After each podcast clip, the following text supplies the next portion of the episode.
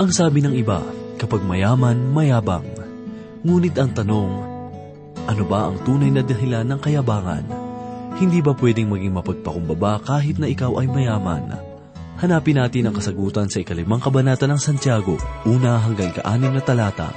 Ito po ang mensaheng ating pagbubulay-bulayan dito lamang po sa ating programa, Ang Paglalakbay. Kagandahan nitong buhay Nasusukat ba sa dami ng kayamanan Kagalakan aking naranasan. Kay Jesus kahit anong kalagayan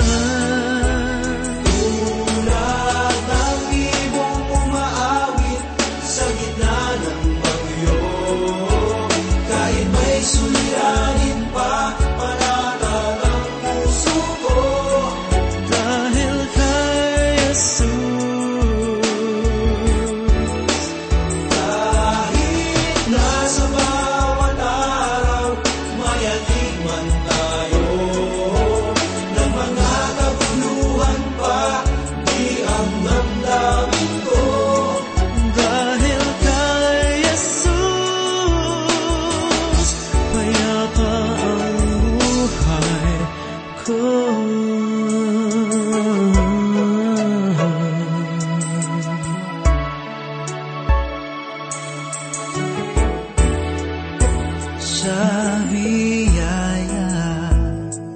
Pagpapala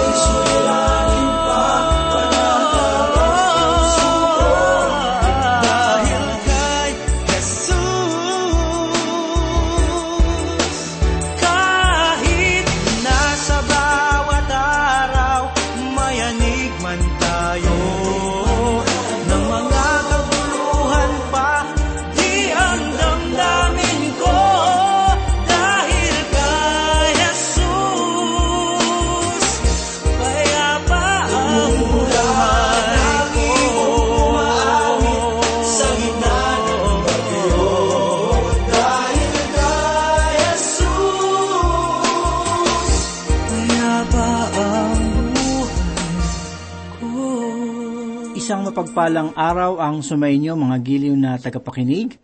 Oras na naman upang tayo po ay magbulay-bulay ng salita ng Panginoon. Ating ihanda ang ating puso't isipan sa mga katotohanan na masusumpungan sa banal na salita. Pastor Dan Nabangko po ang inyong tagapanguna.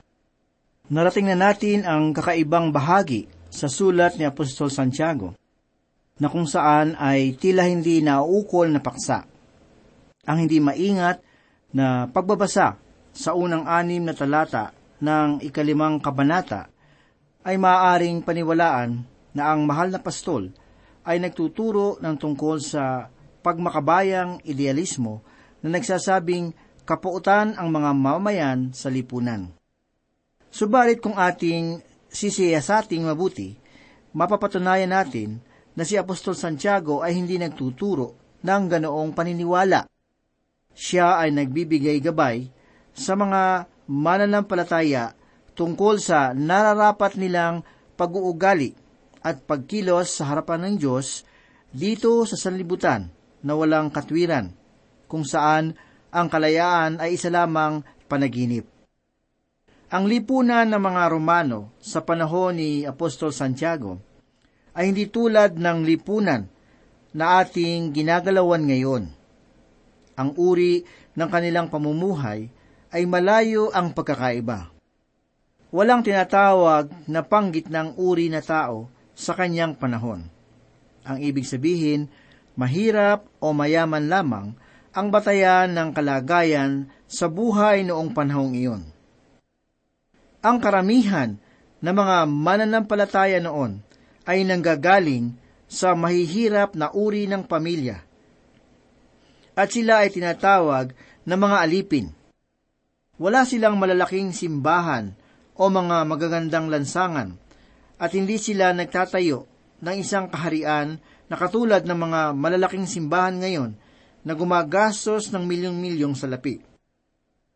Sa ating pagbubulay-bulay sa mga talatang ito, dapat natin na maunawaan na si Apostol Santiago ay hindi nagtuturo na ang kayamanan ay masama. Ang kayamanan sa kanyang sarili ay hindi masama. Ngunit, hindi rin naman ito laging mabuti. Ang banal na kasulatan ay hindi nagsasabing ang salapi ay masama. Marami sa atin ang nagaakalang mayroong karamihan ang salapi. May iba pa na nagsasabi na ito raw ay gintong diablo. Ngunit ang banal na kasulatan ay maingat na nagsasabi na ang pag-ibig sa salapi ang siyang ugat ng lahat ng uri ng kasamaan. Ito ay ating mababasa sa ikaanim na kabanata ng unang Timoteo, talatang sampu. Ang kasamaan ay wala sa salapi, kundi nasa puso ng mga tao. Hindi sinasabi ni Apostol Santiago na masasama ang mga taong mayayaman, kundi sinasabi niya na mali ang kanilang pakikitungo at kanilang paggamit ng kayamanan.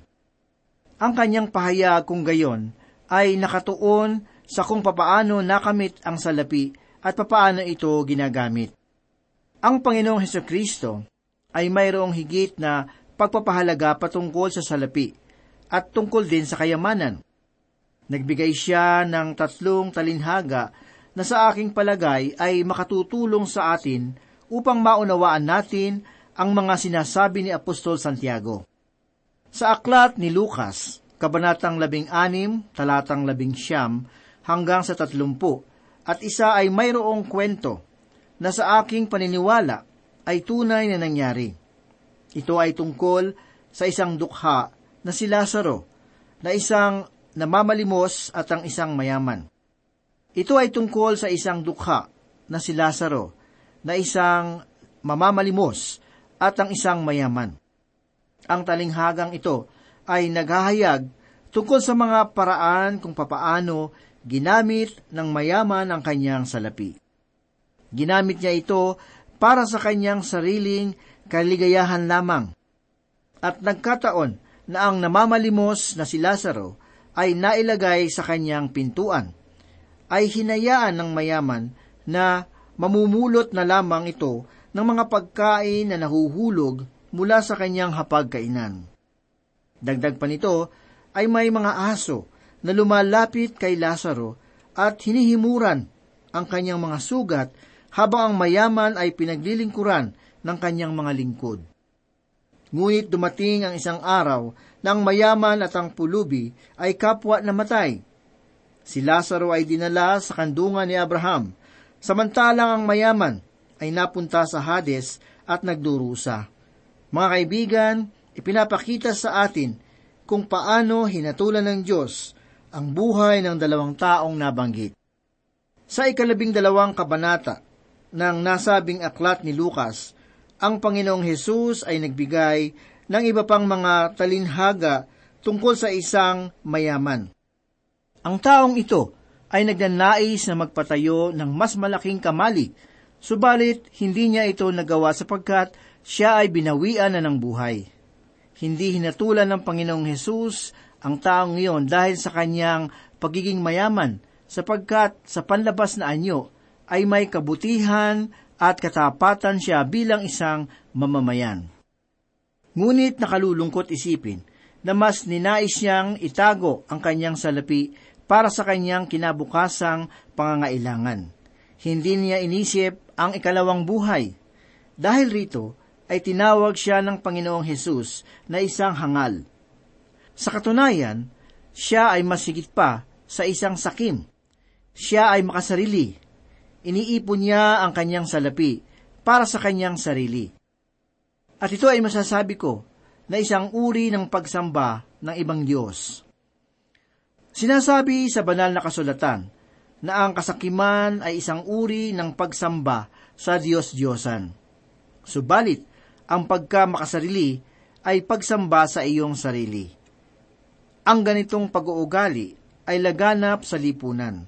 Sa katunayan, ito ay itinuturo pa bilang isang magandang kaugalian. Sabi ng iba, napakahalaga raw na tayo ay magkaroon ng malaking pagtitiwala sa ating sarili. Ngunit, ang sabi ng Panginoong Hesus sa ikalabing limang kabanata ng Juan talatang lima ay ganito, sapagkat kung kayo'y hiwalay sa akin, ay wala kayong magagawa. Ang pangatlong talinhaga naman ay tungkol sa kayamanan na ibinigay ng Panginoon. Ito ay tungkol sa masama at tamad na alipin. Ang talinghagang ito ay nagtuturo naman sa atin kung papaano gamitin ang salapi na sa atin ay ipinagkatiwala. Kaibigan, hindi lamang tinitingnan ng Diyos ang paraan kung paano tayo kumikita ng salapi, kundi maging kung papaano natin ito ginagamit. May isa pang katanungan na kailangan nating isaalang-alang bago nating talakayin ang mga pahayag ni Santiago. Ang mga mayayaman ba na tinutukoy ni Santiago ay mga mananampalataya o hindi mananampalataya? Sila ba ay naniniwala sa Diyos o mga walang Diyos? May mga pagkakasalungat at pagkakaiba sa mga pahayag ng mga tagapagsuri tungkol sa mga katanungang ito. Lubos akong naniniwala na ang mga ito ay para sa mga mayayaman na walang relasyon sa Diyos. Ngunit bakit si Apostol Pablo ay nagbago ng pakikipag-usap sa mga mananampalataya at bumaling siya na kausapin ang mga hindi mananampalataya? Ang katotohanan, kaibigan, ay hindi siya nagpalit ng pinatutungkulang tagapakinig sapagkat siya ay patuloy na nakikipag-usap sa mga mananampalataya. Ngunit paano ito nangyari? Samantalang malinaw naman na siya ay nakikipag-usap sa mga mayayaman. Hayaan ninyong ipaliwanag ko ito. Sa kanyang pakikipag-usap sa mga hindi mananampalataya, kasabay rin niyang kinakausap ang mga mananampalataya na sila ay dapat na mamuhay sa mundong ito na pinananahanan ng kasamaan. Maging ang Panginoong Heso Kristo ay nagsabi sa ikalabing anim na kabanata ng Ebanghelyo ni Juan, talatang tatlumpu at tatlo. Ang sabi niya, sa sanlibutan ay nahaharap kayo sa mga pag-uusig, ngunit lakasan ninyo ang inyong loob, dinaig ko na ang sanglibutan.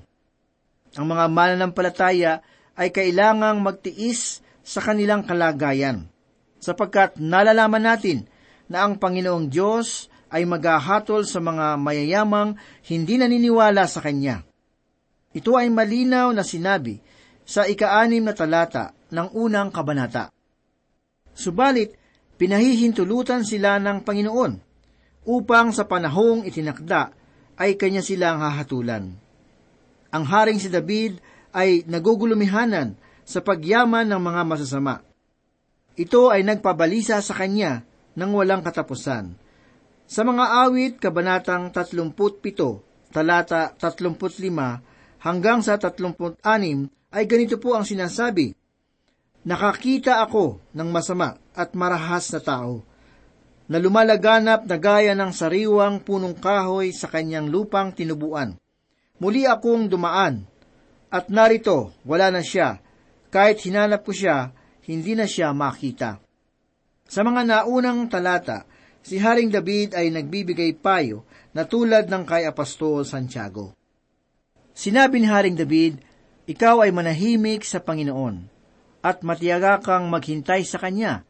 Huwag kang mabalisa sa gumiginhawa sa lakad niya dahil sa taong nagsasawa ng masamang pakana. Si Haring David ay nababalisa tungkol sa kayamanan ng masama hanggang kanyang natunghayan sa templo ang kasagutan na nagsasabing ang Diyos ay may takdang panahon ng paghuhukom para sa kanila. Tunghaya natin ang ikalimang kabanata ng sulat ni Santiago. Basahin natin ang unang talata. Halik kayo ngayon, kayong mayayaman, tumangis kayo at humagulgol dahil sa mga kahirapan na sa inyo'y darating. Si Apostol Santiago ay nagbibigay babala laban sa mga mamamayan noong kanyang panahon.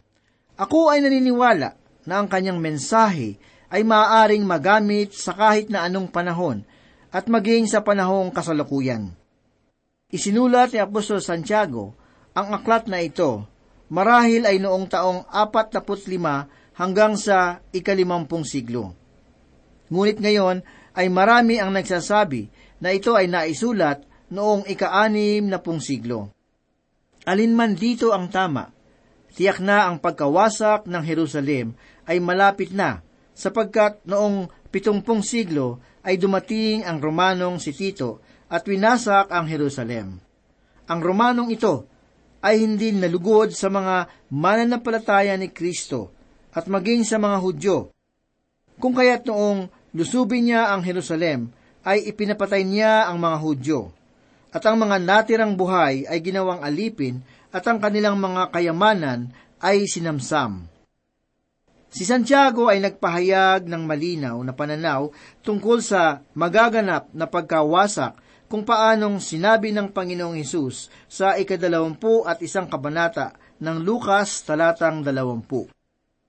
Sinabi niya, Subalit kapag nakita ninyong pinaliligira ng mga hukbo ang Jerusalem, alamin nga ninyo na ang kanyang pagkawasak ay malapit na. Kaibigan, ang mga ito ay naganap noong pitungpung siglo. Ang sabi pa ni Santiago sa ikalawang talata ay ganito, ang inyong mga kayamanan ay bulok na, at ang inyong mga damit ay kinakain na ng bukbok. Tungkol sa muling pagparito ng Panginoon, sila ay binigyan ng babala na ang lahat ng kayamanan ng sanlibutan ay maglalaho. Ang pahayag na ito ay hindi makakakuha ng pansin sa mga mayayaman noong panahong iyon. Ngunit, alam ng mga mayayaman noon na walang katiyakan sa kinabukasan. Dumarami ang mga sakuna, karanasan, at pag-aaway simula noong ang tao ay naging gahaman sa salapi. Ang sabi po sa ikatlong talata ay ganito, Ang inyong ginto at ang inyong pilak ay kinakalawang na, at ang mga kalawang na ito ay magiging patotoo laban sa inyo. At gaya ng apoy ay lalamunin nito ang inyong laman. Kayo'y nag-imbak ng mga kayamanan para sa mga huling araw. Ang sabi ni Apostol Santiago, alam ba ninyo kung papaano na ang inyong mga ginto at pilak ay kakainin ng mga kalawang? Iyan ay dahil sa kayo ay mga bubulok. Ito ang kahatulang darating sa mga mayayamang hindi naniniwala sa Diyos, sapagkat katulad ng dalawang lalaki doon sa dalawang talinhaga na ibinigay ng Panginoon, ang kamatayan ay darating sa kanila upang ihiwalay ang salapi sa kanilang mga kamay magpakailanman. Ang Panginoong Diyos ay nagbibigay ng kayamanan hindi upang itago, kundi upang gamitin. Ang mayaman sa talinhaga ng Panginoon na nagnanais magtayo ng mas malaking kamalig ay naabutan ng wakas na hindi niya pinaghandaan. Dapat sana ay hindi lamang ang kanyang kamalig ang kanyang pinuno, kundi maging ang kamalig ng iba. Ito marahil ang kahulugan na nais ipahayag ni Apostol Santiago. Ang kayamanan ay nararapat na gamitin at hindi iniimbak. Ang sabi po naman sa ikaapat na talata ay ganito, Tingnan ninyo ang mga sahod ng mga manggagawa na gumagapa sa inyong mga bukid na inyong ipinagkakait ay umiiyak at ang pag-iyak ng mga umani ay nakarating sa pandinig ng Panginoon ng mga hukbo. Sinaway ni Apostol Santiago ang mga walang pananampalatayang mayayaman hindi lamang sa kanilang pag-iimpok ng kayamanan, kundi dahil din sa sila ay hindi matapat.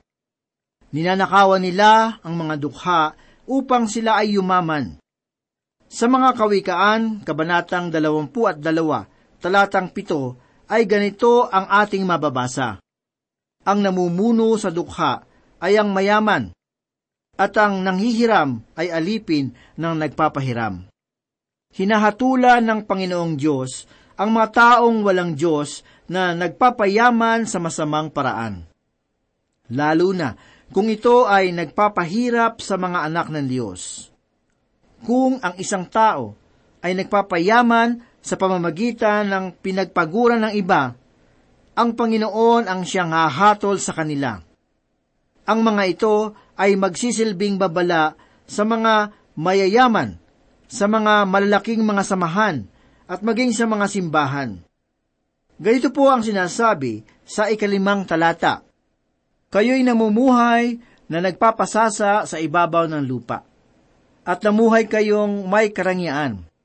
Pinataba ninyo ang inyong mga puso sa araw ng katayan. Ginagamit ng mga mayayaman ang kanilang salapi sa makasanlibutang pamamaraan.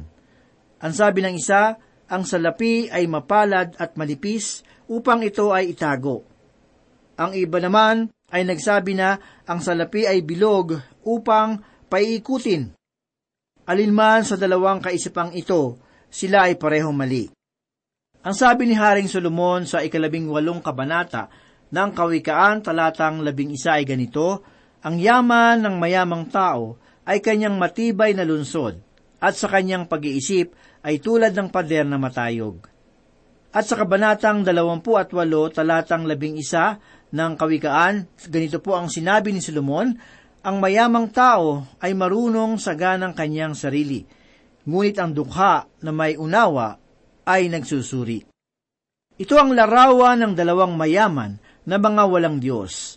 Sinabi ng Panginoong Hesus sa kanyang talinhaga, sila ay nagpakasasa sa kanilang kayamanan. Ang isa ay nais mag-impok upang gamitin sa kanyang pagpapakalayaw sa hinaharap.